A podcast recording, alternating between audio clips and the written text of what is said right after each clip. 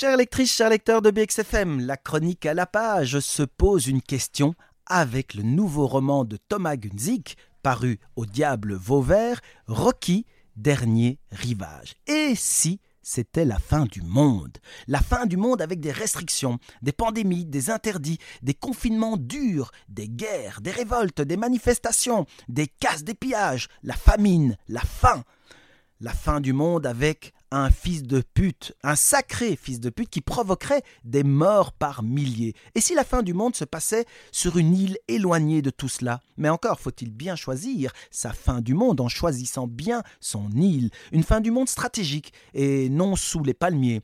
Et c'est ce que Fred a essayé de faire, mettre sa famille en sécurité. Hélène, sa femme et leurs enfants, Jeanne et Alexandre. Ils sont peut-être les derniers humains car les nouvelles de leurs proches se font de plus en plus rares et jusqu'à atteindre le silence total. Fred a pensé à tout le luxe pour vivre une fin de monde sans restriction, sans famine, sans lendemain difficile.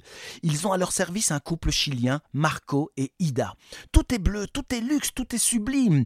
L'organisation est la clé du succès. Mais un mot comme jacuzzi peut changer l'organisation et faire couler le sang. Jacuzzi. Puis le sang peut perturber et apporter l'ennui, la peur, le déni, l'envie de fuir. Mais il n'y a pas pire que l'ennui pour vous gâcher l'existence, et cet ennui vient ronger lentement Hélène, qui se nourrit d'anxiolytiques et qui regrette la femme qu'elle était, surtout sous les mains de son ex, le bel Evangelos.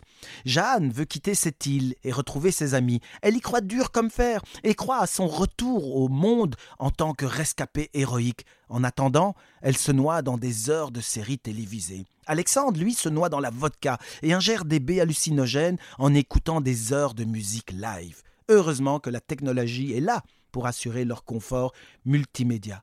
Puis un jour, il y a une aurore boréale. C'est beau, une aurore boréale. Chers amis de BXFM, quand c'est la fin du monde, on ne pense pas à quel point un tournevis peut vous dépanner. Quand c'est la fin du monde, un marteau peut vous conduire à réaliser aussi de grandes choses. Bon, il y a encore beaucoup de choses qui se passent quand c'est la fin du monde sur une île déserte avec des réserves alimentaires pour des décennies et je ne vous ai même pas parlé de Rocky.